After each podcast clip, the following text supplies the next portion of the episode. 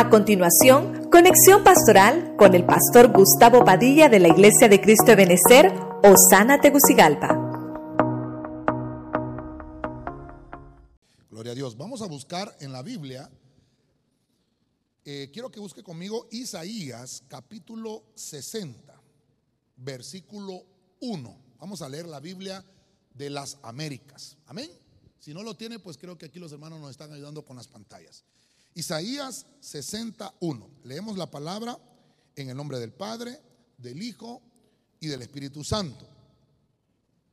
Levántate, resplandece, porque ha llegado tu luz y la gloria del Señor ha amanecido sobre ti. Que el Señor añada bendición a su palabra. Creo que es un versículo muy famoso. Creo que lo conocemos la mayoría, ¿verdad? Levántate, resplandece, porque ha llegado tu luz y la gloria del Señor ha amanecido sobre ti. El tema que, que vamos a desarrollar, hermano, yo estaba tratando de, de- buscar algo diferente, pero esa palabra eh, resplandecer eh, palpitaba en mi corazón y el Señor me llevó a esto, ¿verdad? Y el tema lleva por nombre Levántate y resplandece. Vamos a, ponernos en las manos del Señor. ¿Cuántos quieren que Dios les hable, hermano? Amén. Solamente perdone que se me olvidó que levante su mano quien nos visita, tal vez por primera vez, que levante su mano. Si hay alguien que nos visita, mire, allá tenemos gloria a Dios. Mire, no, ya, hay disculpe, ¿verdad? Dele palmas fuerte al Señor y, y palmas de bienvenida a ellos también. Gracias. Qué bueno que estén aquí en casa con nosotros. Vamos a orar y nos ponemos en las manos del Señor. Padre eterno, en el nombre de Cristo te damos gracias. Este día, Señor, te bendecimos. Pedimos que nos bendigas con tu palabra, Señor, y que puedas sanar nuestro corazón, nuestras heridas y todo aquello que necesite ministración en nosotros. Te pedimos que tomes el control, Señor, en medio de tu palabra y en medio de este tiempo que estamos apartando. Invocamos tu nombre para que, Señor, nos inunde tu presencia. Gracias porque hemos, Señor, hecho todo lo posible para estar de nuevo aquí en tu casa. Y estamos con gozo y con alegría en nuestro corazón. Bendícenos, Señor, bendice tu palabra y quédate hasta el final con nosotros. Te lo pedimos en el santo y bendito nombre de Jesucristo. Amén y amén. ¿Le puede regalar una vez más palmas usted al Señor, hermano? Gloria a Dios. Fíjese, hermano, que ese versículo eh, que acabamos de leer de Isaías 60 es una profecía que el Señor se la dio obviamente a Isaías. Pero cuando empezamos a buscar el cumplimiento de esa palabra, no hay cumplimiento de esa palabra profética todavía. Eh, Empezamos a buscar en Israel que se cumple esa palabra, pero a cabalidad, a, a la totalidad, al 100%, pero no podemos decir a ciencia cierta que se haya cumplido esa profecía. A lo menos estoy poniendo mi, percepción ministerial. No he visto que ese pasaje sea específicamente para Israel. Lo que puedo entender entonces que Dios estaba diciendo eh, al profeta que tenía que quedar escrita una profecía para un tiempo escatológico, para un tiempo futuro. No es escatología, pero solamente quiero poner eh, eh, la introducción del tema, porque al final lo que puedo entender es que es para nosotros. Diga conmigo, para nosotros. Dios nos está diciendo, levántate y resplandece. Cuando Isaías estaba en el Antiguo Testamento escribiendo estas profecías, él, no podía distinguir ni saber la revelación, tal vez no la tenía, él solamente tenía ese don y esa administración de poder eh, recibir la palabra. Nosotros ahora que la leemos podemos entender que es tiempo para nosotros levantarnos de qué y, levantarnos para qué. Entonces la respuesta es, ahí está, para resplandecer. Dios no te va a pedir que te levantes, hermano, para volverte a votar. O, o te va a pedir que te levantes para que el enemigo te termine de, de matar. Que Dios reprenda al diablo por eso. ¿Verdad? En esta cuarentena, hermano, me, me miré todas las películas de Rocky Balboa. Rocky 1, Rocky 2, Rocky 3, Rocky 4, Rocky 5 y Rocky 30 mil creo que estaba por ahí. Bueno, un montón que ya parecía serie. Y yo me recuerdo que fui a verla al cine cuando yo tenía, hermano, ocho años, en 1980. Vamos a ver, 83 creo que era Rocky, cuando, cuando Rocky peleó con el ruso, no sé si se acuerda usted. ¿Por qué le estoy contando eso? Porque en esa película de Rocky, hermano, cuando, cuando la película, para ponerle tensión, ¿verdad? El boxeador, todo el mundo iba con Rocky. Aunque era italiano, pero estaba defendiendo a Estados Unidos, ¿verdad? Hermano, el box, él estaba boxeando y toda la vida caía Rocky. No sé si usted se acuerda. Rocky, ¿verdad? en el ring. Y todo el mundo ahí, hermano, eh, eh, ¿cómo se llama? Dándole porras a, Rocky. Y se levantaba. Y cuando se levantaba, noqueaba al contrincante. ¿Verdad? Y me, causó mucho recuerdo eso, hermano. Me puse a ver todas las películas. Y digo, qué tremendo, ¿verdad? Cómo a veces la vida del cristiano parece ser un ring, ¿verdad? Donde uno tiene que luchar. No, no estamos, hermano, eh, en una vida cristiana donde todo es fácil y donde solo venimos al Evangelio y ya todo es color de rosa eh, y, ya no, no, no, hay que luchar, hay que pelear. Pablo dice en la Biblia, eh, hermano, hay que pelear la buena batalla de la fe. Entonces usted hoy está peleando, aunque está ahí sentado, pero está haciendo una lucha contra huestes espirituales. El jueves hablamos un poquito de cómo la familia, vimos el Salmo 91, no sé cuántos vieron la, la transmisión, pero vimos en el Salmo 91 siete potestades con las cuales la familia tiene que pelear. Y cuando nosotros nos acobijamos bajo la sombra del Altísimo, entonces nos blinda el Señor y nos protege. Ahora lo que voy a trasladarte es esto. ¿Por qué Dios te está diciendo, mantente aquí abrigado, mantente bajo la sombra?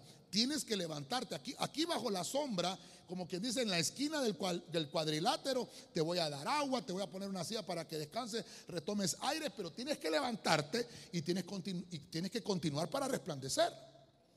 Entonces, voy a poner el primer punto. ¿Cuál es uno de los primeros beneficios con los cuales Dios te dice? Te tienes que levantar para resplandecer. Y como le dije, esa palabra resplandecer fue, fue la que brotó en mi corazón. Siempre en Isaías, pero vamos a bajar los ojitos al versículo 5, dice, la Biblia latinoamericana. Tú entonces, al verlo, te pondrás radiante. Palpitará tu corazón muy emocionado. Traerán a ti, escuche bien esto, tesoros del otro lado del mar y llegarán a ti las riquezas de las naciones. Mire, hermano, yo solo con ese versículo que leí, dije yo, aquí hasta el tema, todo completo. Porque Dios, hermano, dice, tienes que levantarte. Yo sé que te, te ha golpeado la vida, yo sé que te ha golpeado el año, yo sé que te ha golpeado tu casa, tu familia, qué sé yo, tus compañeros, qué sé yo, no sé, quién te haya dañado eh, de alguna forma tu vida. Pero no te tienes que quedar ahí en el suelo tirado porque, hermano, eso solamente va a contribuir para que te derrotes totalmente. Porque una cosa es que hayas caído, pero otra cosa es que estés derrotado. Isaías, como le dije, está escribiendo y no es, hermano, específicamente para, para Jerusalén o para Israel. Yo quiero tomar hoy esa, esa palabra para usted y para mí. Yo no sé si usted la toma hoy. Quiero que le ponga atención por si no le ha puesto atención al versículo. Pero dice, te vas a poner radiante. Las mujeres, hermano, eh, saben de esto, ¿verdad? Cuando se ponen radiantes, ¿verdad? Cuando las mujeres, hermanos, se están arreglando para salir. Bueno, hoy ya es un poco más complicado porque ya no se les mira el rostro casi, ¿verdad? La, mascarilla, hermano, se ponen gafas encima una careta y de remate un, un ¿cómo se llama eso? Un turbante que parece en calimán ya, hermano. no, la vez pasada eh, yo pasé por un lugar y me dijeron, Dios le bendiga, pastor. Y yo dije, yo, ¿quién es? No sabía. Y yo miraba y no sabía quién era. Pastor, soy yo. Y dije, Dios santo Dios, ¿quién será? ¿Verdad? No, ya no se conoce uno. Pero Dios lo que dice es que, va a cambiar tu manera, hermano, de, de presentarte al mundo espiritual. Cuando nosotros nos levantamos en medio de toda dificultad, es porque ya pasaste un proceso. Vuelvo a repetirte, no quiere decir que estás derrotado, sino más bien Dios te está diciendo, levántate, todavía nadie te ha vencido. Te vas a levantar radiante. Y mira lo que dice, te va, tu corazón, hermano, va a estar palpitante y emocionado como cuando golpean un boxeador. Vas a estar con la adrenalina. Pero fíjese que me interesó lo que le subrayé en amarillo, me llamó la atención. Porque dice el Señor, si no te levantas, oiga, si no te levantas no vas a estar radiante. Y si no te levantas, no van a traer tesoros. Ah, pastor, me está hablando del nacimiento de Jesús y los reyes magos. No, no, no, olvídese de eso ahorita. Oiga bien, yo no sé si usted tiene familiares en España o no sé en qué lugar, porque, perdóneme, perdóneme, ahí dice del otro lado del mar. Entonces, va a venir una bendición del otro lado del mar para usted. y va a venir no en dólares, hermano, va a venir en euros, hermano. Dele palma fuerte al Rey de la Gloria. Amén, a su nombre. Pero fíjense que dice, van a traer los tesoros del otro lado del mar para ti. Y dice, y van a llegar las riquezas de las naciones. Hay unos versículos bien complicados en la Biblia y bien tremendos de entender porque dice que la riqueza del impío es para el justo. Así dice la Biblia. O sea que usted que tal vez ha estado, hermano, tambaleándose un poco débil, Dios te dice, levántate porque tienes que ser radiante. Va a brillar tu rostro. Voy a brillar, dice el Señor, sobre ti como el sol de justicia. Te voy a alumbrar, pero te tienes que levantar. Amén, hermano. Mire, yo le prediqué a usted, Dios te levanta. No sé cuántos se acuerdan de ese versículo. Dios te levanta. Pero también encontramos en la Biblia que dice que siete veces puede caer el justo y el mismo justo de esas siete veces se va a levantar. ¿Cuántos dicen amén? Dele palma fuerte al rey de la gloria. A su nombre. Entonces, yo le puse acá como subtema esto, era un, brillar intensamente. Una, una, luz, hermano, que tal vez no lo van a ver tus amigos ni tus vecinos, pero los demonios sí lo van a ver, hermano. Al cambiar nuestra actitud a las circunstancias contrarias que tal vez hemos atravesado, el Señor nos va a levantar para brillar. Eso es lo que te vengo a decir hoy. Y como dice que el justo se levanta, si puede caer, se levanta siete veces, esta es la primera que te puedo decir. Se va a levantar primero, ¿para qué? Para ser radiante. Amén. Segundo, en Números capítulo 6, verso 24, encontramos lo siguiente, de levantarse, ¿para qué? Para resplandecer. Pero ¿para qué pues? ¿Qué va a pasar conmigo? En número C24 dice, Biblia de las Américas, el Señor te bendiga y te guarde.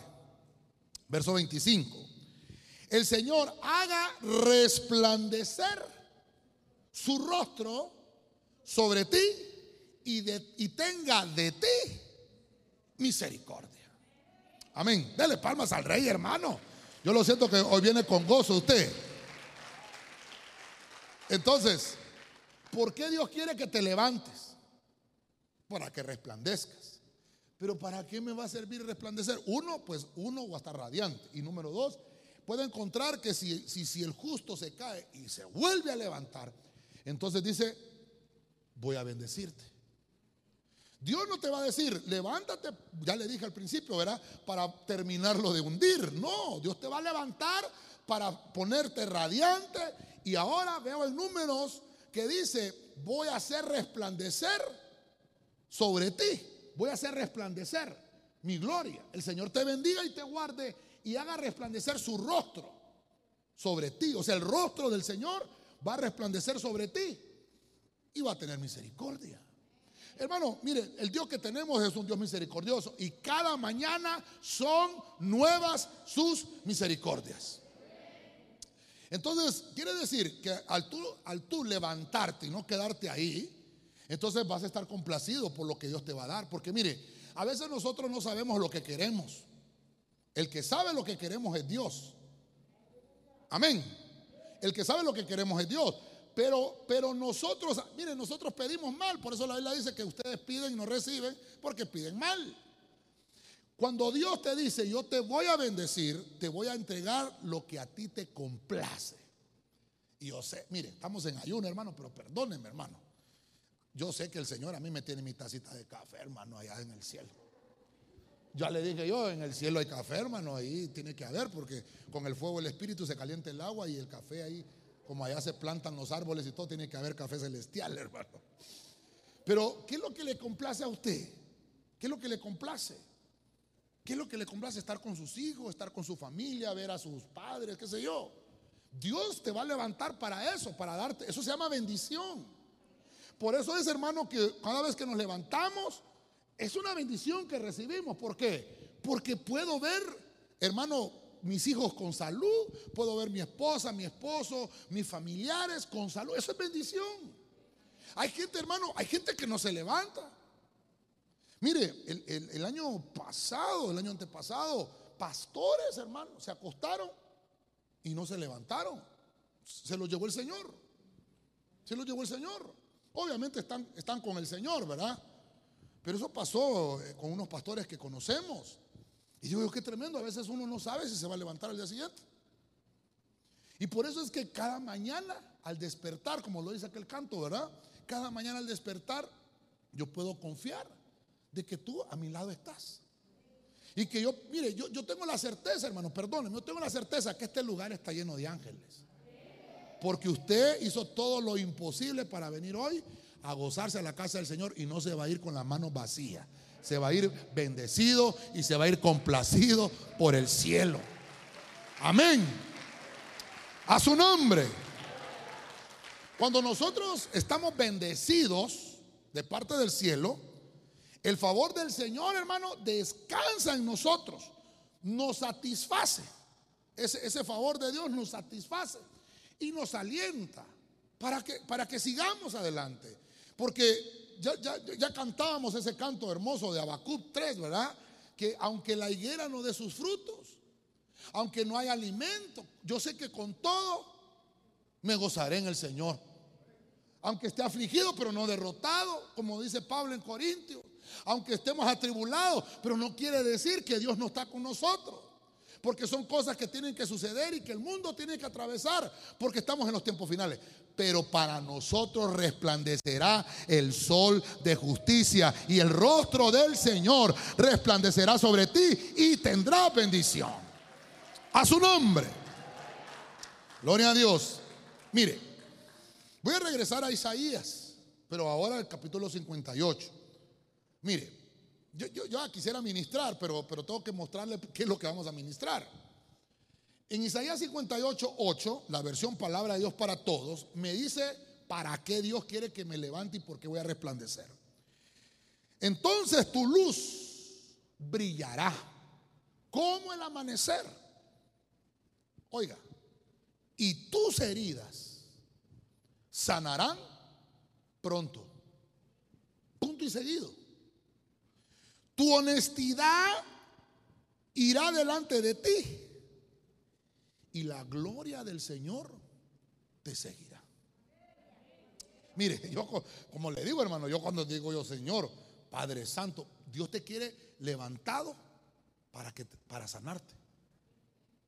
Si estás derrotado, no, te va a sanar el Señor, hermano.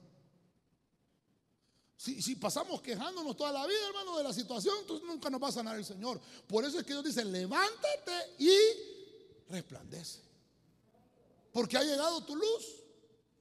Entonces viene ahora el Señor y le dice, la luz que está en ti, porque hermano, perdóneme, todos aquí, yo no sé cuántos tenemos a Cristo en el corazón, levantamos la mano los que tenemos a Cristo en el corazón. Amén. Bueno, entonces hay una luz en usted.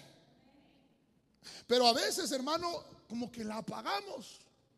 A veces miramos eh, el entorno y, hermano, nos entristecemos y, provoca en nuestro interno, hermano, tristeza. Y, más cuando miramos las lucecitas de mi árbol, parece que hablan de ti. Y, nos, nos entra a melancolía, hermano, tremenda. Pero mire lo que dice el Señor, la luz que está en ti va a brillar. Por eso es que usted dice, levántate y resplandece. Mire que el Señor dijo en una ocasión, nadie pone una luz debajo de la almohada de la cama. ¿La luz para qué está hecha? Para ponerle en alto.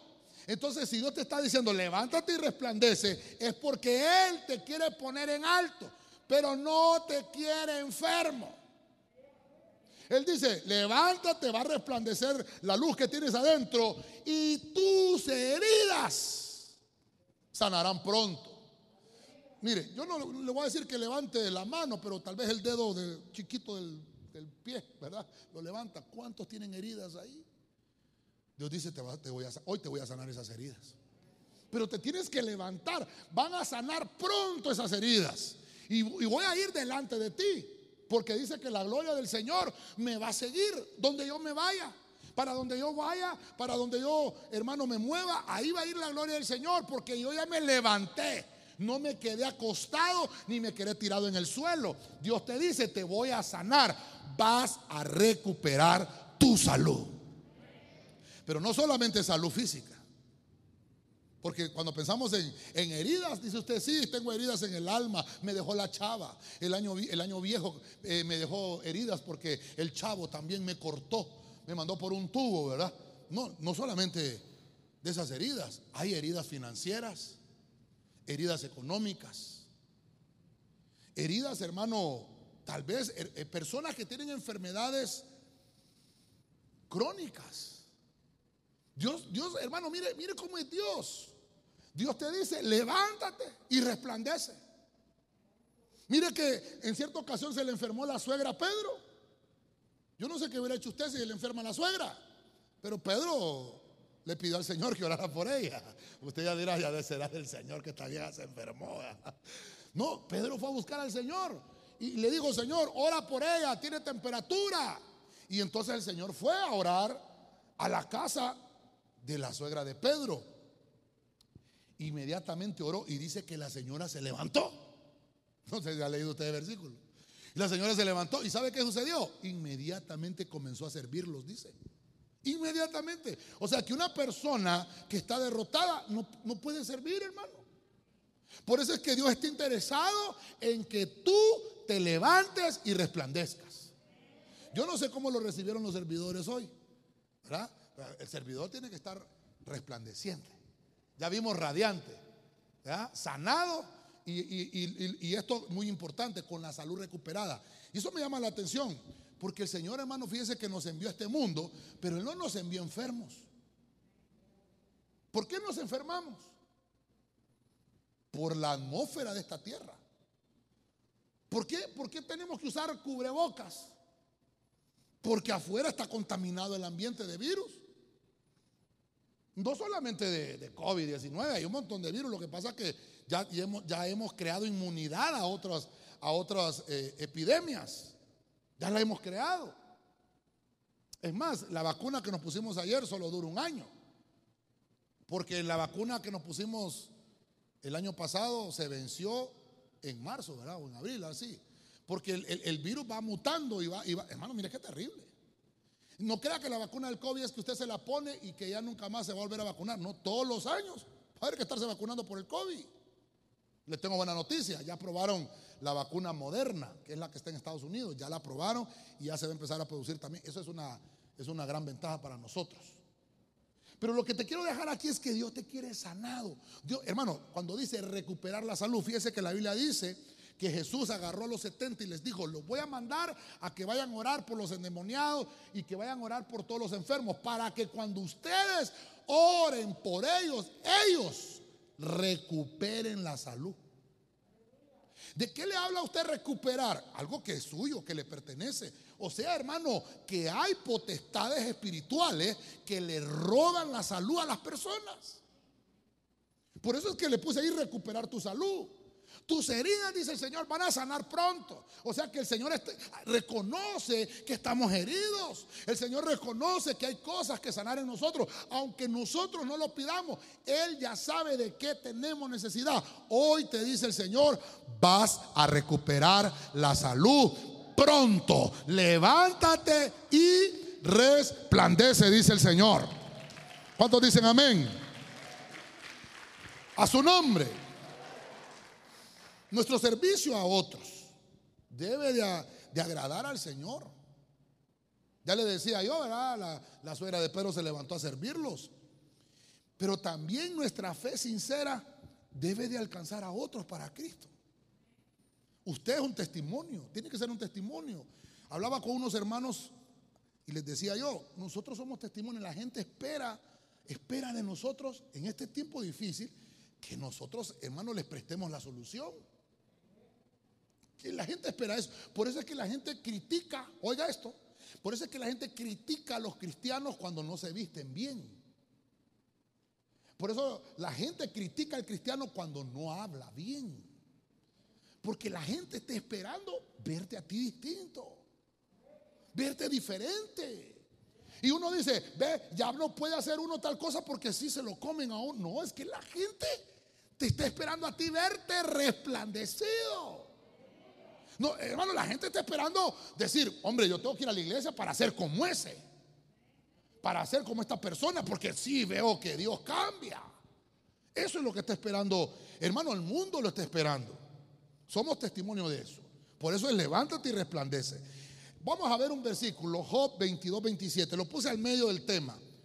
Mire, por una razón. Mire lo que pasó aquí con Job en Reina Valera actualizada. Oiga lo que está hablando, eh, aquí está hablando Elifaz, si no mal recuerdo. Oiga lo que le dice Elifaz a Job. Orarás a él, o sea, a Dios, y él te escuchará. Y podrás pagar tus votos. Verso 8, 28, perdón. Decidirás algo y se te realizará. La luz resplandecerá sobre tus caminos. Estas no son palabras de Dios o de un profeta, es de un amigo, de Elifaz. Hemos hablado en muchos temas, creo yo, a lo largo de esta cuarentena. Eh, hemos hablado de, Job. hermano, perdóneme, qué mayor ejemplo de ver a un hombre que tuvo que levantarse de la miseria y de una miseria literal física, material, familiar y espiritual. Este hombre, hermano, le, pasaron, este, a este sí le pasaron las 10 plagas de Egipto, hermano. Se le murió el ganado, perdió lo que tenía, se, le, quemó, la hacienda, perdió sus hijos y de remate se, se le enfermó el cuerpo. Sin embargo, le dice Elifaz, si te levantas de ahí, hijo, vas a resplandecer. Le estoy resumiendo lo que le dijo Elifaz. Yo, yo se lo vengo a trasladar hoy a usted. Dios te viene a decir hoy, si tú te levantas, vas a resplandecer. A este punto le puse yo enriquecido. Ay, y esto está tremendo. Porque, ¿qué pasó con Job? Mire, Job hermano, ¿cuánto tiempo estuvo tirado en el suelo? Rascándose las llagas del cuerpo. ¿Cuánto tiempo estuvo Job ahí? Llorando, guardó luto por su familia que se había muerto, hermano. Y, mire, ¿y sabe qué, hermano? Se estaba quejando, Job empezó a quejarse. Ese es el capítulo 22. El, libro de Job tiene 42 capítulos.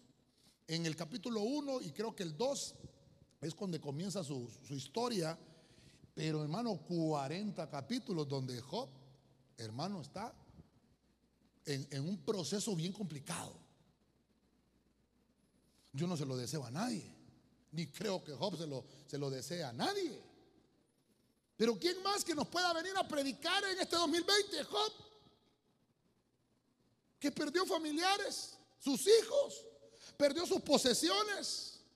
Los huracanes, los ciclones, hermanos, le llevaron sus casas, le llevaron todo. Y todavía se enferma. ¿Tenía razón para quejarse, sí o no? Claro, yo soy el primero, hermano. Claro. Es más, la mujer de Job le dijo, ¿por qué no maldices a Dios si te mueres? Qué mujercita esa, hermano. Dios, hasta se la tuvo que cambiar el Señor, hermano, también. Así que hay que tener cuidado. hermano, qué tremendo. Porque uno, pregunta, ¿verdad? ¿Por qué no se murió la mujer de Job si no murieron los hijos? Hubiera muerto la mujer, ¿va? Hermano, qué complicado lo que tuvo que pasar Job. ¿No será que Dios le dejó ahí esa prueba a Job? Y no, obviamente no solo a Job, la dejó para que nosotros la leyéramos y aprendiéramos. Pero le está diciendo un amigo, oiga bien los amigos, mire qué importante. Un amigo se le acerca y le dice, va a resplandecer la luz sobre tus caminos. O sea que estaba tirado en el suelo. hermano, uno que está tirado en el suelo y no se mueve, no tiene progreso, no tiene visión, ya no quiere, ya no quiere movilizarse, ya no quiere hacer nada, está sumido en su depresión, en su tristeza, en su enfermedad, en su queja. Entonces Elifaz le dice, si tú oras a, a ese Dios que tú tienes, Él te va a escuchar. O sea que Job había dejado de orar. Si usted eh, eh, eh, lee, bueno, creo que lo ha leído y lo hemos hablado también, cuando usted lee que Job oró por sus amigos, entonces Dios lo bendijo. Había dejado de orar Job, hermano. Entonces, si tú oras a Él, te va a escuchar. Oiga bien lo que dice, vas a pagar tus votos. Mire, hermano, ya recaudamos la ofrenda y los diezmos, no se preocupe, no lo vamos a volver a hacer. Pero hay gente que no puede ni ofrendar. ¿Cómo cree que estaba Job después de ser millonario? Como la cola del chancho, pelada y enrollada, Así estaba Job. Y le dice Elifaz, pero si, aquí tiene la respuesta. Solo levántate y vas a resplandecer, Job. Ora al Señor y Él te va a levantar. Ora al Señor, Él te va a escuchar y vas a poder pagar lo que debes. Hermanos, qué tremendo está esto. Mire, mire que me llamó la atención esa parte del verso 28 que dice, decidirás algo y se te va a realizar. Vas a proponerte algo y solo con, proponértelo lo vas a hacer. Pero tienes que levantarte. Hermano, no sé, perdón, creo que estamos sentados por núcleos familiares, ¿verdad? Le puede decir al que tiene la par, levántate hermano y resplandece. Hermano, mire, usted me dirá, pastor, es que es fácil decirlo. ¿Y usted cree que a mí no me ha tocado levantarme? Yo me descarré a los 15 años. Ya le he contado yo, ¿verdad? Y hermano, y me perdí en el mundo cuatro años, pero perdido, perdido, hermano. Y levantarse no es fácil. Yo creo que sí, puedo decirlo, no es fácil. Uno quiere quedarse ahí, hermano. Es que hay gente que dice, es que el pecado es rico, pastor, de la gente. Tremendo, ¿verdad? Pero le voy a decir algo, le voy a decir algo. Uno de cristiano, uno de cristiano no le siente sabor al pecado. Uno sabe que, que está fallando, pero no se, hermano, no se deleita en pecar. Tengamos cuidado cuando nos deleitamos en pecar. Hermano, yo, yo, iba a beber con mis amigos y, yo no sé los que saben de la goma moral al día siguiente.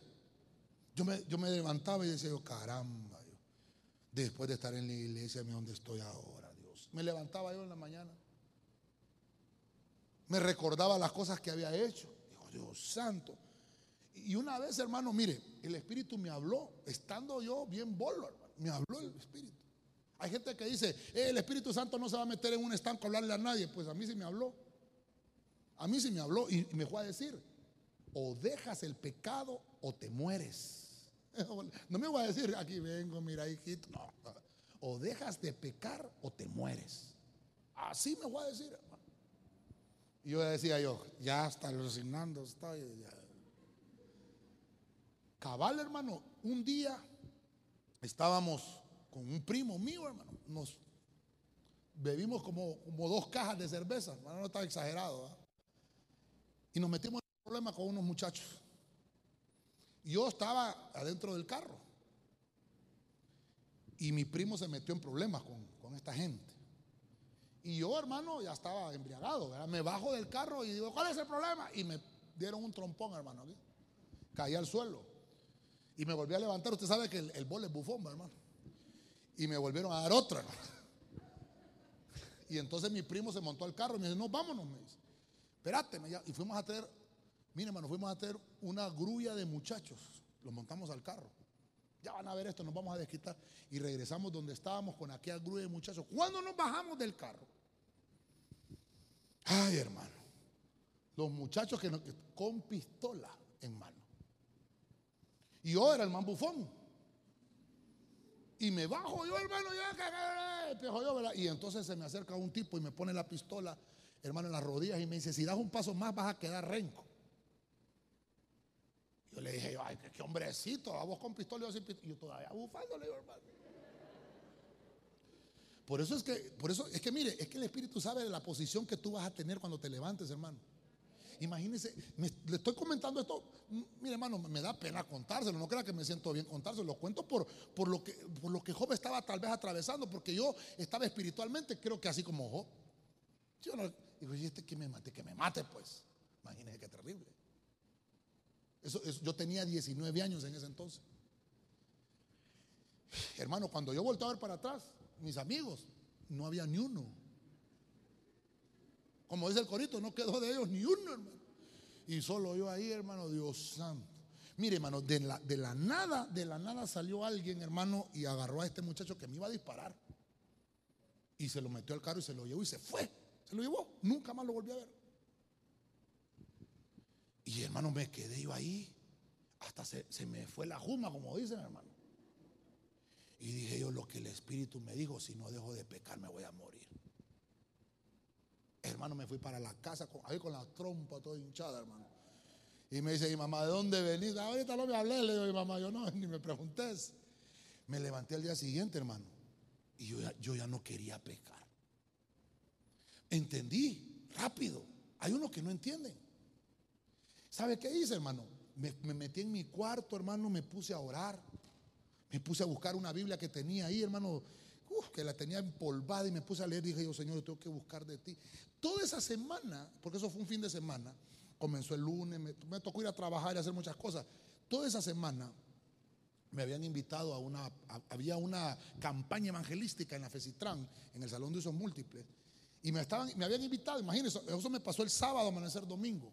Y me, estaban invitando, me estaban invitando. Entonces la, campaña había comenzado un domingo, pero era lunes, martes, miércoles, jueves y finalizaba un viernes.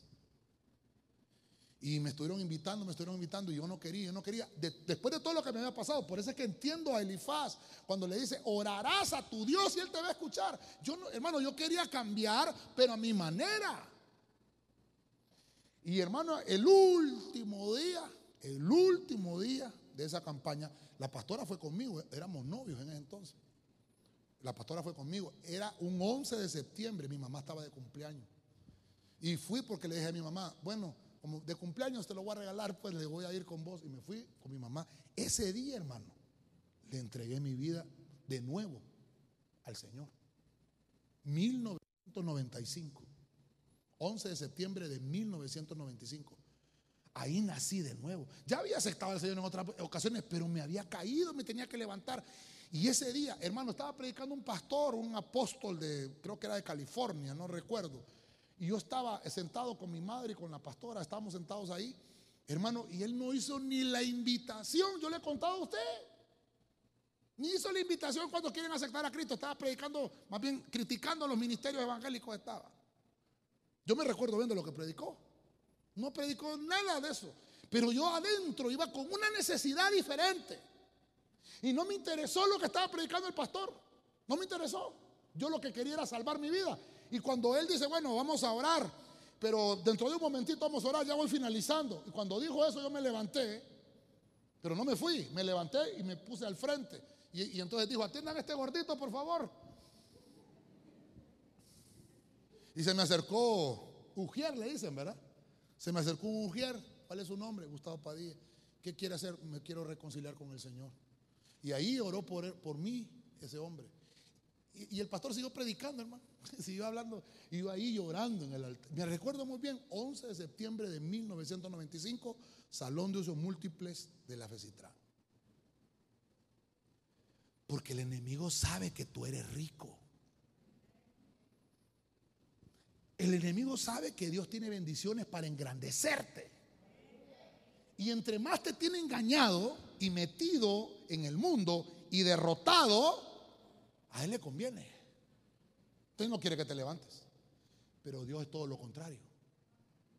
Si yo no me hubiera arrepentido ese, ese día, tal vez me hubieran matado, no estuviera ni predicando, ni fuera ni pastor. Por eso me lo estoy diciendo.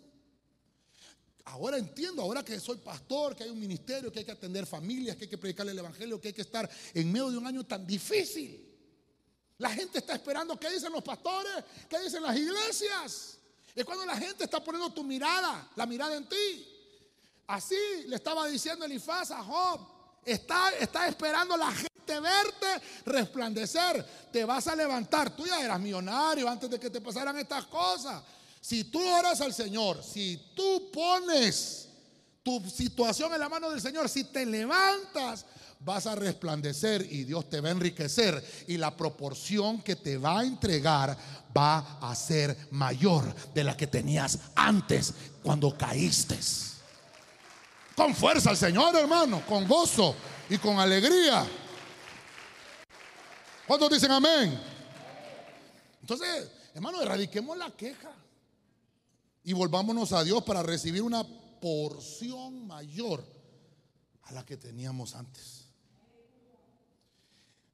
Me detuve aquí, no sé por qué. Alguien le está hablando el Señor, hermano. Salmo 80, 18. Levántate y resplandece. Número 5, vamos ya, ¿verdad? Dios santo. Es, que lo que ya días no le predicaba presencial, hermano, me emocionó, ¿verdad? Es que cuando estoy así predicando solo con las cámaras, ni chistes le cuento ya, hermano. Bueno, soporteme pues. Dice la Biblia de las Américas, Salmo 80, 18. Entonces, no nos apartaremos de ti. Avívanos e invocaremos tu nombre. Verso 19. Oh Señor, Dios de los ejércitos, restauranos.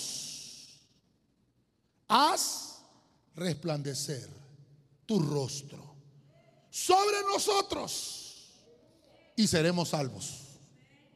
Ah, hermano, entonces Dios, mire, ahora es el salmista. ¿Para qué Dios quiere levantar, que te levantes y resplandezca? Para avivarte. Acostado no te va a avivar el Señor. Tienes que levantarte. Por eso este punto 5 es avivado, es un despertar espiritual. Hermano, yo, yo, yo, yo se lo he contado a usted que me ha dado tristeza que en esta cuarentena, hermano, cuánto dormido espiritual hay. La pandemia les activó, les activó los deseos internos que tenían. Se le cayó la máscara a la gente. ¿Quién era en realidad? Se le cayó la máscara. Y da tristeza. Lo que sí, lo que sí puedo decirte es esperanza porque la gente puede arrepentirse. Ese es el punto. Es más, todavía no se finaliza el año, quedan, faltan 11 días para que se finalice el año. No, no terminemos el año mal. Porque hay gente que dice, de todas formas ya está pando este año, me que termine de una vez. No, terminémoslo bien. No importa cómo nos haya azotado el año, levántate y resplandece. Dios dice, quiero que te levantes para avivarte. Hermano, ¿por qué la gente, por qué la gente que está desanimada, con depresión, eh, triste, lamentándose, quejándose, no resplandece su rostro.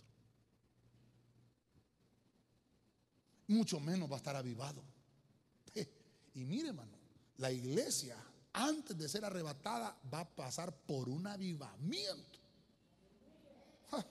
Yo se lo he predicado a usted. En 1995 fue profetizado para Honduras. Uno de los mayores avivamientos. Fue profetizado 1995, hace 25 años. Yo me recuerdo bien de esa profecía. Cuando me han invitado a la radio, les he dicho, aquí en esta radio oí yo que dieron esa profecía. Ah, sí, ¿verdad? sí, 1995. No, pero ah, el, pueblo del, del, Señor está avivado. Mentiras, hermano, no está avivado. No está avivado. No estamos avivados. Perdónenme que nos metamos todavía en ese paquete. Yo quiero que avivemos, que estemos avivados. Yo quiero. ¿Qué es estar avivado, hermano? Oh, es que en realidad busquemos la iglesia. Me mandaron una foto del City Y le digo yo, no, hombre, esa foto es vieja, es del año pasado. No es de ahorita, la gente está en el mall. Buscando los estrenos. No, hombre, es del año pasado porque andan sin mascarilla. Es de este año, andan sin mascarilla la gente está perdida en otras cosas, hermano. Yo le vengo a decir hoy, hoy es un devocional, avivémonos. Pastor, pero ¿cómo me está diciendo? hermano, perdóneme, pensamos que estamos avivados. Necesitamos que arda la llama del Espíritu de Dios adentro de nosotros. Hermano, cuando algo está ardiendo, ¿qué pasa? ¿Y qué te pasa? Es que me cayó una bracita, fíjate que... ¿Sí o no? Y así la bracita tal vez que se le metió por aquí, ¿verdad? ¿Qué te pasa? Y hermano, parece que le están de epilepsia. No, es que se le metió... Cuando algo está quemando adentro, hermano, es complicado. Se imagina que todo nuestro cuerpo estuviera ardiendo en el espíritu. Yo le aseguro que fuéramos a orar por a los hospitales, por todos los que están en COVID y se levantan de esa. Se levantan, hermano. Se levantan. Ven, la gloria del Señor, hermano. Necesitamos despertar. Necesitamos despertar. Lastimosamente. Tenemos que aprender esto. Por eso levántate y resplandece. Alguien me dice, pastor, ¿y, por qué oró usted y no se sanó el enfermo? Bueno, ahí hay una soberanía de Dios. Hay una soberanía de Dios porque tampoco no podemos acusar a nadie. Pero el que está ardiendo, el cristiano, hermano, si la Biblia dice, orarás por los muertos y se van a levantar. En 1997 fue un retiro a Guatemala, eh, en un seminario de alabanza, andábamos allá. Estábamos recién casados con, no, ya teníamos cuatro con la pastora. Sí, ya teníamos dos años. No, perdón. Eh, embarazada de Ezequiel estaba. Y andábamos en Guatemala. Estando en Guatemala, era una noticia, ahí en, en Mixco, quedaba la iglesia, que una mujer, hermano, había orado por su marido, muerto, y había resucitado. Me recuerdo bien de eso, 1997, septiembre de 1997. Bueno, a la mujer, hermano, la invitaron a la iglesia y la iglesia no cabía un alma, hermano, para que contara el testimonio con el esposo ahí. 1997. A mujer se le murió, según lo que pude entender yo, porque yo no, yo no pude entrar, hermano, si estaba lleno ahí. La mujer contó que se murió su esposo. Entonces llegó el doctor a la casa, no, está muerto. Y ella dijo, no, solo duerme. Y lo puso en la sala, ahí en la sala. Lo tuvo tres días.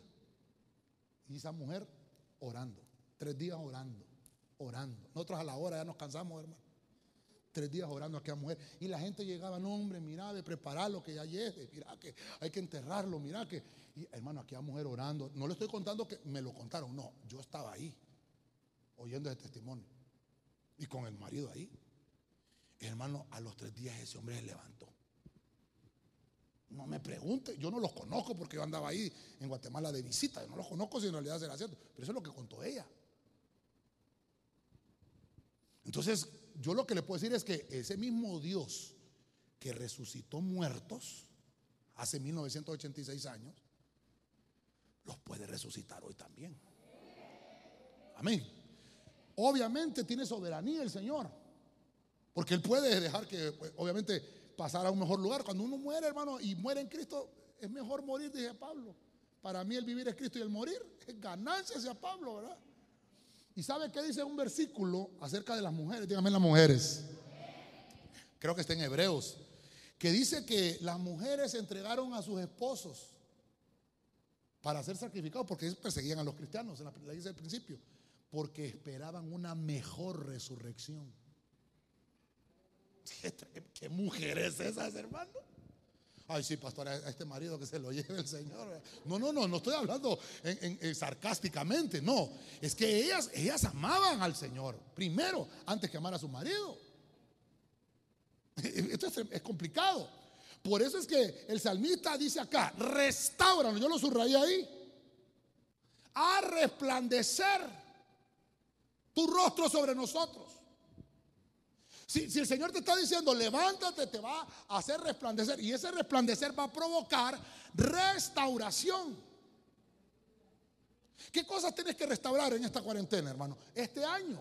¿Qué cosas te destruyó este año que tenemos que restaurar? Bueno, levántate.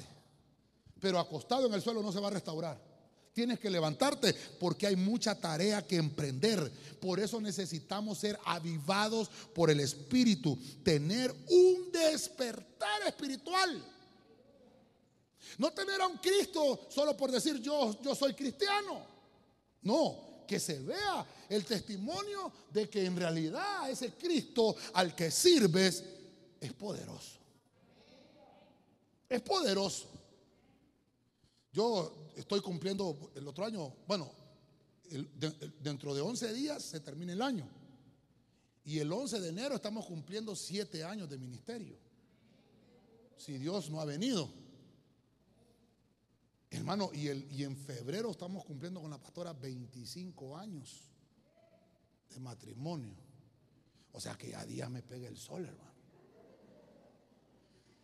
Y hay gente que, gente que me ha preguntado, ¿y no se aburren ustedes de, predicar 25 años, de predicar el Evangelio, 26 años? ¿Y no se aburren? Gente que siga, eh, no sé. Porque a veces uno llega y uno pregunta, ¿y fulano tal en una iglesia? Ah, ya se descarrió. ¿Y qué le pasó? Pues se enfrió, se fue. Qué barbaridad. Y Mengano, pues también. Por eso es que es necesario estar avivado. Hermano, yo no le vengo a predicar un Dios que solo le va a durar un año. O yo no le vengo a predicar un Dios que solo le va a ayudar a salir del problema y ya estuvo y después olvídese de Dios.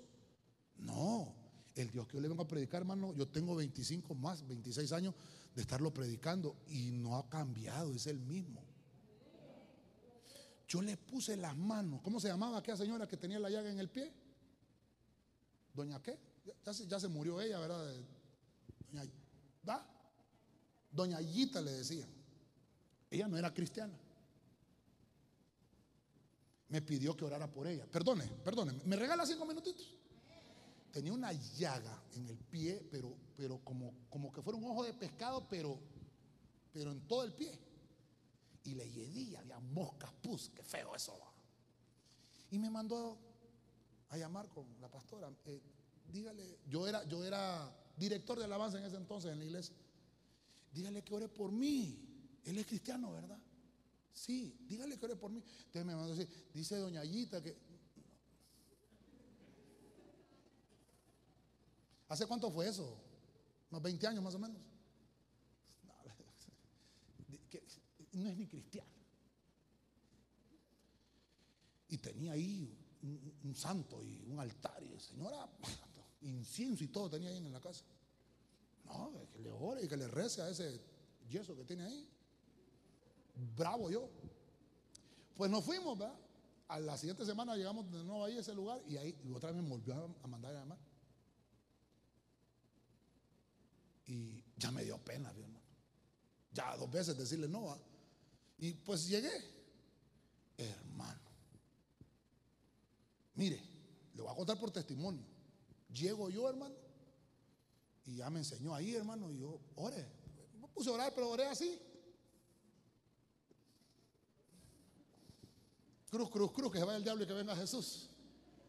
Y me volví a ir, era vecina de, tu mamá, ¿verdad? La señora esta. A la tercera semana vuelvo a llegar, la señora peor. Peor, hermano. Entonces ya, ya me tocó el espíritu. y pondrán las manos sobre los enfermos y sanarán. Sí, ese se me venía, pero vino el versículo de Santiago cuando alguien llame, perdón, cuando alguien está enfermo, Santiago 5, 23, cuando alguien está enfermo, llame. Y el que vaya a orar, búsquemoslo hermano, el que vaya a orar, dice, le va a poner las manos con aceite. Y ya no me gustó, hermano. Arranquemos ese versículo de la Biblia. Así de larguito, distanciamiento social desde ahorita. Así dice 5.23 de Santiago. Ah, hermano, y voy donde ella. Y no teníamos aceite, yo no andaba aceite. Aquí tengo, me dijo la señora, aquí tengo yo un poquito. 5.23 es eso, 5.18. Lo encontraron. ¿Perdón? ¿Santiago? Sí, pero en Santiago está, que dice, si alguien está enfermo, llame a los ancianos de la iglesia. 5.13 será, o no me recuerdo ya. Ahí me, dice, lo que le quiero contar es que agarré ese versículo y lo leí. Agarré la Biblia y lo leí. A 5.14, ¿verdad? Así dice, ¿verdad? Así de 5.14, 13.14, ¿verdad? Ok, bueno, lo leo. Y voy a poner la mano, Señor, con aceite como lo dice tu palabra. Porque yo, yo, perdón, me estoy predicando yo ahorita. Yo estaba dormido espiritualmente, hermano. Pensando que qué bonito, voy a la iglesia, canto, oigo al pastor que predica, voy para mi casa y estuvo. Eso no es solamente el evangelio. No, el evangelio es poder. Ah, hermano, pregúntale a la pastora. Y agarro yo el pie de esa señora, hermano. Echame el aceite. Padre, en el nombre de Jesucristo. Hermano, mire, me tomó el espíritu que ni cuenta me di cuando le, embarré aceite en todo el pie de la señora. Hermano, que perdone que le cuente mi experiencia, hermano. Ahí está la señora, se sanó. Para gloria del Señor, hermano. Se sanó. Se le secó la, no sé qué era eso que tenía ahí. Porque a mí, a mí no me interesaba cómo se llamaba la enfermedad. Te vas, espíritu de enfermedad, y sueltas el pie de esta señora en el nombre de Cristo, porque por la llaga de nuestro Señor somos curados. Invoco ahora tu palabra, Señor, como dice Santiago, que voy a poner las manos con aceite y el enfermo sanará. Y si tuviere pecados, entonces doña Yita le son perdonados sus pecados. Que Dios me la bendiga y me fui. Por eso es, hermano, que hay que levantarse. Usted, usted dirá, pastor, ese tema es para los que están descarriados, es para todos nosotros. Tenemos que poner por obra la palabra del Señor.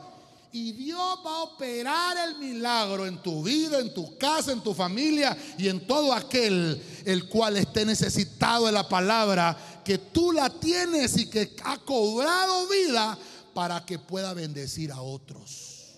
Déselo fuerte al Señor, hermano.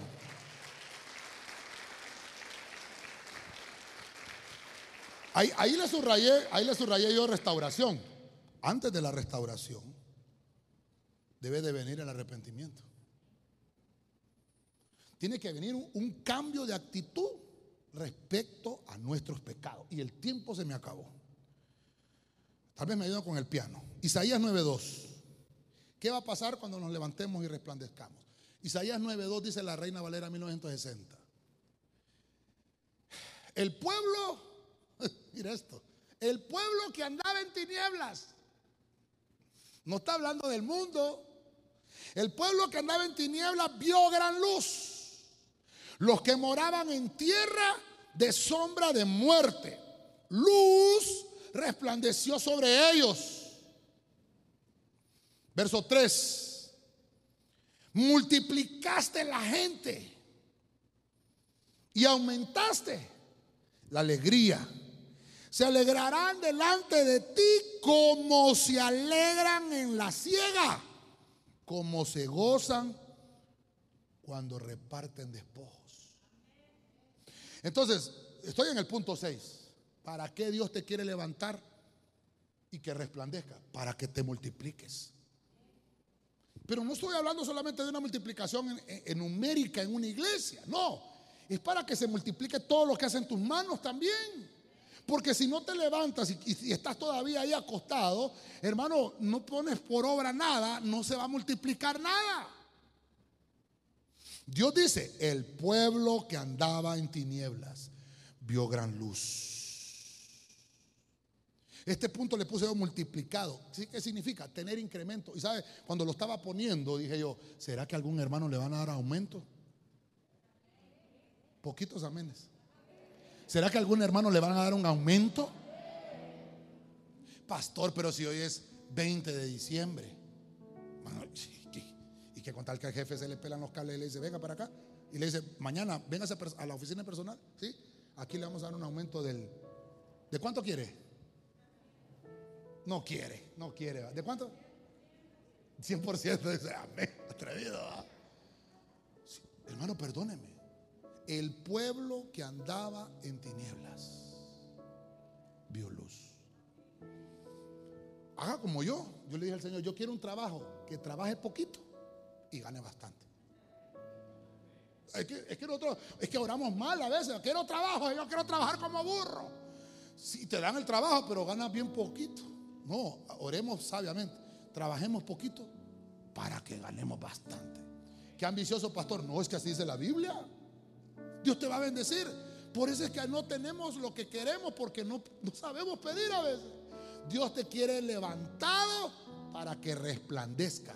Dios va a darte incremento. Eso es lo que Dios quiere. Cuando el Evangelio alcanza las personas, se incrementa. Cuando el Evangelio es predicado, la iglesia crece. ¿Por qué perece el pueblo? ¿Por qué perece? Por falta de conocimiento. Mi pueblo perece, dice el Señor. Pero la predica hace que se incremente. Pero entonces una cosa es que esté incrementado y otra cosa es que ese, ese pueblo numérico que se multiplicó esté muriendo. Yo quiero las dos cosas. Yo quiero multiplicación, quiero el incremento, quiero estar avivado, quiero estar sanado, quiero levantarme y quiero resplandecer.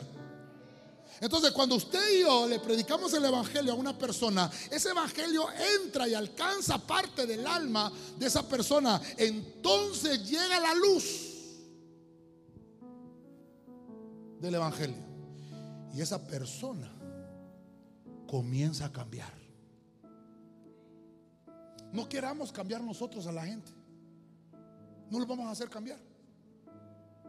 Hermana, ¿qué es esa falda o minifalda que trae? ¿Sabe que es el diablo? Y golpeamos a la gente. Pero si el Espíritu no, la, no, la, no le habla a esa persona, yo no puedo hacer el trabajo del Espíritu Santo. Entonces, dejemos que sea la luz que se vaya incrementando. Porque mire, hermano, la luz del Señor se va a ir incrementando y a medida de que esa luz vaya incrementándose, va haciendo exigencias el Espíritu. Va haciendo exigencias el Espíritu a medida que crece. Pero si no crece, sí, ya terminé, ya sé, Dios santo. A medida que crece la luz en ti, vas a vas a, entender cuál es la exigencia de Dios sin que te lo diga nadie. A, mí me dijo, un, hermano me dijo la, eh, vez pasada, yo no sé cuántos están, desde el 2014. Un hermano me dijo, ¿se acuerda, pastor, aquella prédica del 2014? hasta el arbolito fui a votar yo, me dijo. Prédicala ahorita, me dijo, para que la gente. Y le digo yo, si quieren no voy a predicar solo porque usted me dice. Yo voy a predicar lo que el Señor me diga que, que predique. Imagínense que, bueno, estamos en Navidad, ahorita va el tema, el arbolito de Navidad no está en la Biblia, y lo predico yo, pero lo voy a hacer con mi intención.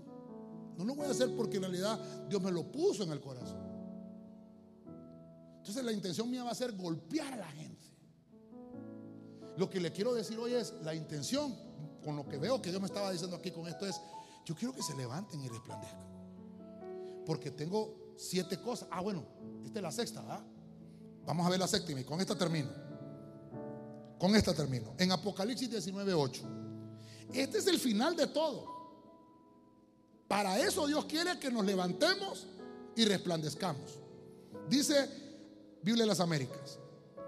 Y a ella le fue concedido vestirse de qué? Pero a quién están hablando? A la iglesia. ¿Quién es iglesia? ¿Quién es iglesia? Entonces es la palabra para usted. Se le concede vestirse de lino fino, resplandeciente y limpio. Porque las acciones justas de los santos son el lino fino. ¿Se da cuenta porque Dios dice, levántate y resplandece? Porque tienes que brillar, tenemos que brillar. Este 2020, hermano, falta que se acabe y por si no lo hemos entendido, es nuestro año de brillar. Es nuestro año de resplandecer. Es de mostrarle a las potestades de qué material estamos hechos. Los hijos de Dios. Somos, hermano, aquellos a los cuales Dios les ha atribuido capacidades espirituales para movernos en medio de tempestades, en medio de angustia, en medio de aflicciones. No importa cuántas veces te hayan golpeado este año, Dios te dice, levántate y resplandece. Déselo fuerte al Rey de la Gloria.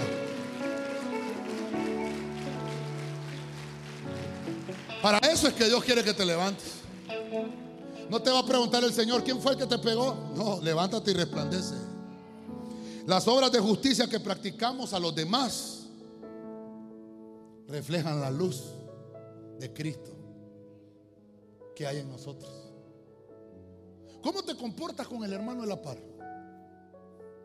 Ah, bueno, el que tengo es chero mío. Bueno, con el que está atrás de ti. ¿Cómo te comportas? Porque esa, esa actitud que tú tienes con él demuestra cómo tienes capacidad de alumbrar. Por eso es, hermano, que, que hay gente que dice que sangre más pesada la que tiene ese hermano. Téngale paciencia, llore por él y dígale, Señor, que tu luz resplandezca.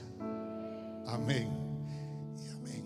Voy a hacer una conclusión porque el tiempo me, el tiempo me alcanzó, hermano. Hablé de siete cosas. El Señor dice en su palabra, levántate y resplandece. Y la Biblia dice que el justo cae y siete veces se levanta. ¿Para qué Dios quiere que te levantes? Para resplandecer. Porque número uno, quiere que estés radiante. Que tu brillar sea intenso. Hay una luz en ti, pero tienes que brillar con mayor intensidad. Número dos, porque dice Dios, te voy a bendecir. Tienes que estar bendecido. Esa palabra bendecido significa estar complacido. Que Dios te va a dar lo que tú ocupas y necesitas. Número tres, dice Dios, si te levantas vas a resplandecer y vas a estar sanado. Sanado. Dice que las heridas se van a, sanar muy pronto. Pero, pero acostado no, tienes que levantarte. Y vas a sanar pronto vas a recuperar tu salud. Número cuatro, cuando te levantas, lo vimos en, el libro de Job, Dios te levanta no para ponerte en una peor situación en la que estabas. Dios te levanta para enriquecerte. Elifaz le dijo a Job, levántate porque tu postrer estado va a ser mayor que el que tenías antes. Por eso le dijo, deja de quejarte, Job. Si oras al Señor, la proporción que te va a dar de la bendición va a ser mayor. Vemos el número 5 que dice la Biblia que tenemos que avivarnos. Acostados en el suelo, nunca nos vamos a avivar. Tenemos que levantarlos, pero para resplandecer hay que tener despierto el espíritu. Si tenemos el espíritu dormido, nunca vamos a resplandecer. Dice la Biblia que Moisés subía a hablar con Dios al monte y su rostro resplandecía. Cuando él bajaba de la presencia del Señor, tenía que cubrirse con un manto porque los demás no le podían ver el rostro a Moisés. Si tú y yo empezamos a tener la comunión con Dios como Él quiere que sea, si empezamos a avivarnos, si empezamos a despertar espiritualmente en ayuno, en oración, en búsqueda espiritual, vamos a resplandecer. No se trata solo de estar levantado, se trata de resplandecer. El número 6, vimos que Dios multiplica al que se levanta y al que resplandece. Lo multiplica, significa que habrá incremento. Vas a trabajar poco y vas a ganar bastante o vas a, a ganar demasiado. Eso, pero eso va a pasar cuando nos levantemos y resplandezcamos. Y por último, dice la Biblia en Apocalipsis que a la esposa del Cordero, a la iglesia que se guardó en santidad, aquella que se levantó y resplandeció, entonces tiene que hacer juego el vestido con ella. Y le dan un vestido de lino fino, resplandeciente. Y dice que nunca más, nunca más va a volver a estar sola esa entidad llamada iglesia. Porque Dios empezó a darle toda la autoridad. Por eso es que aquí en la tierra Dios te atribuye cualidades y te atribuye capacidades, porque vas a reinar con Él. Entonces cuando te toque vestirte de lino fino y resplandeciente, es porque ya tienes la capacidad de reinar con Él. Levántate y resplandece. Dele palmas fuerte al Rey de la Gloria.